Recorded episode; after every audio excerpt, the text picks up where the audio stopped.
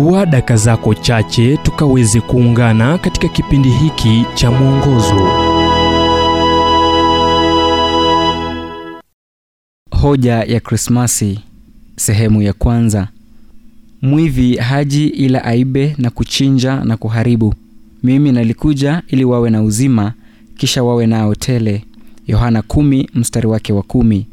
Wakati mmoja marehemu mwinjilisti John R. Rice alielezea hadithi ya mfanyabiashara ambaye alitaka kumwajiri mvulana mmoja afisini, na walipotuma maombi watu kadhaa, aliamua kuwa atajaribu kutambua aliyekuwa bora zaidi amwajiri.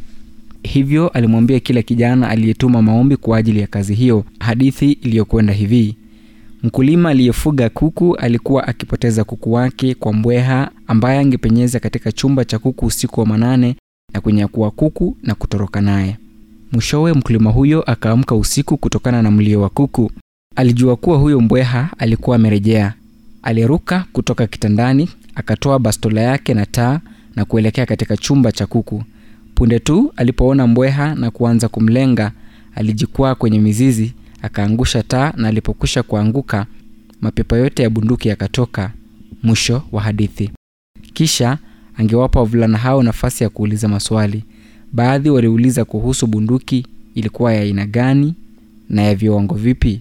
Mwingine akauliza kuhusu aina ya kuku aliyokuwa nao, na mwisho kabisa kijana mmoja akauliza swali alilokuwa akitafuta: Bwana, bunduki ilipotoka, je, ilimpiga mbweha? Alikuwa mvulana wa pekee aliyepata hoja ya hadithi hiyo na akaajiriwa. Hoja ya kuja kwa Kristo ilikuwa nini? Bila shaka si vyombo vya kuchezea wala puluki. Aidha, si zawadi wala sherehe wala likizo ya kutupa pumziko kutokana na siku za giza za Disemba. Yohana anayeweka vyema sana kwa maneno machache, naye neno alifanyika mwili akakaa kwetu, nasi tukauona utukufu wake, utukufu kama wa mwana pekee atokaye kwa Baba, amejaa neema ya kweli. Tazama Yohana mstari wa. Nukuu inaelezea Kristo alifanyika mwili akakaa kwetu na alikuwa amejaa upendo, msamaha na kweli, na baadhi yetu tumeuona utukufu wake, utukufu wa mwana wa pekee atokaye kwa Baba. Kwake Yusufu mmewe Maria, malaika alisema, naye atamzaa mwana, nawe utamwita jina lake Yesu, maana yeye ndiye atakayewaokoa watu wake na dhambi zao. Tazama Mathayo moja mstari wa 21.